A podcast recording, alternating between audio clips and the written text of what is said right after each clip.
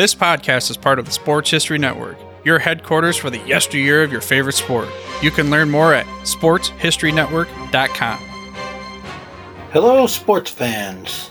I'm Mark Morthier, host of Yesterday Sports on the Sports History Network.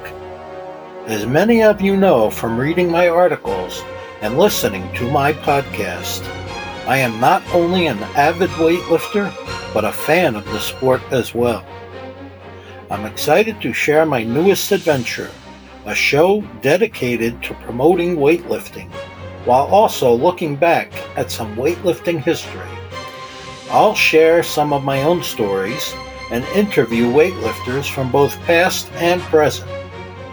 For the past 60 years, most of the best weightlifters in the world have come from outside the U.S. And although I'll be talking about those lifters too, I'll be focusing my attention more on the USA lifters. One reason is that I know some of them personally and have trained with others. Another reason is that most USA lifters get very little, if any, recognition. This show will give them a chance to tell their story and what makes them want to dedicate so much of their time to a sport that in most cases they can't make a living from. I competed in Olympic weightlifting from 1981 to 1989 and powerlifting from 2011 to 2019. Although I was more successful in powerlifting, setting New Jersey and New York state records in masters competitions, I'll always consider myself an Olympic weightlifter. I've also written a book on weight training titled No Nonsense Old School Weight Training, which is available on Amazon.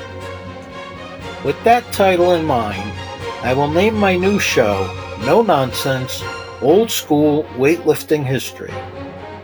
I hope that you will enjoy the show and please leave a comment or offer a suggestion.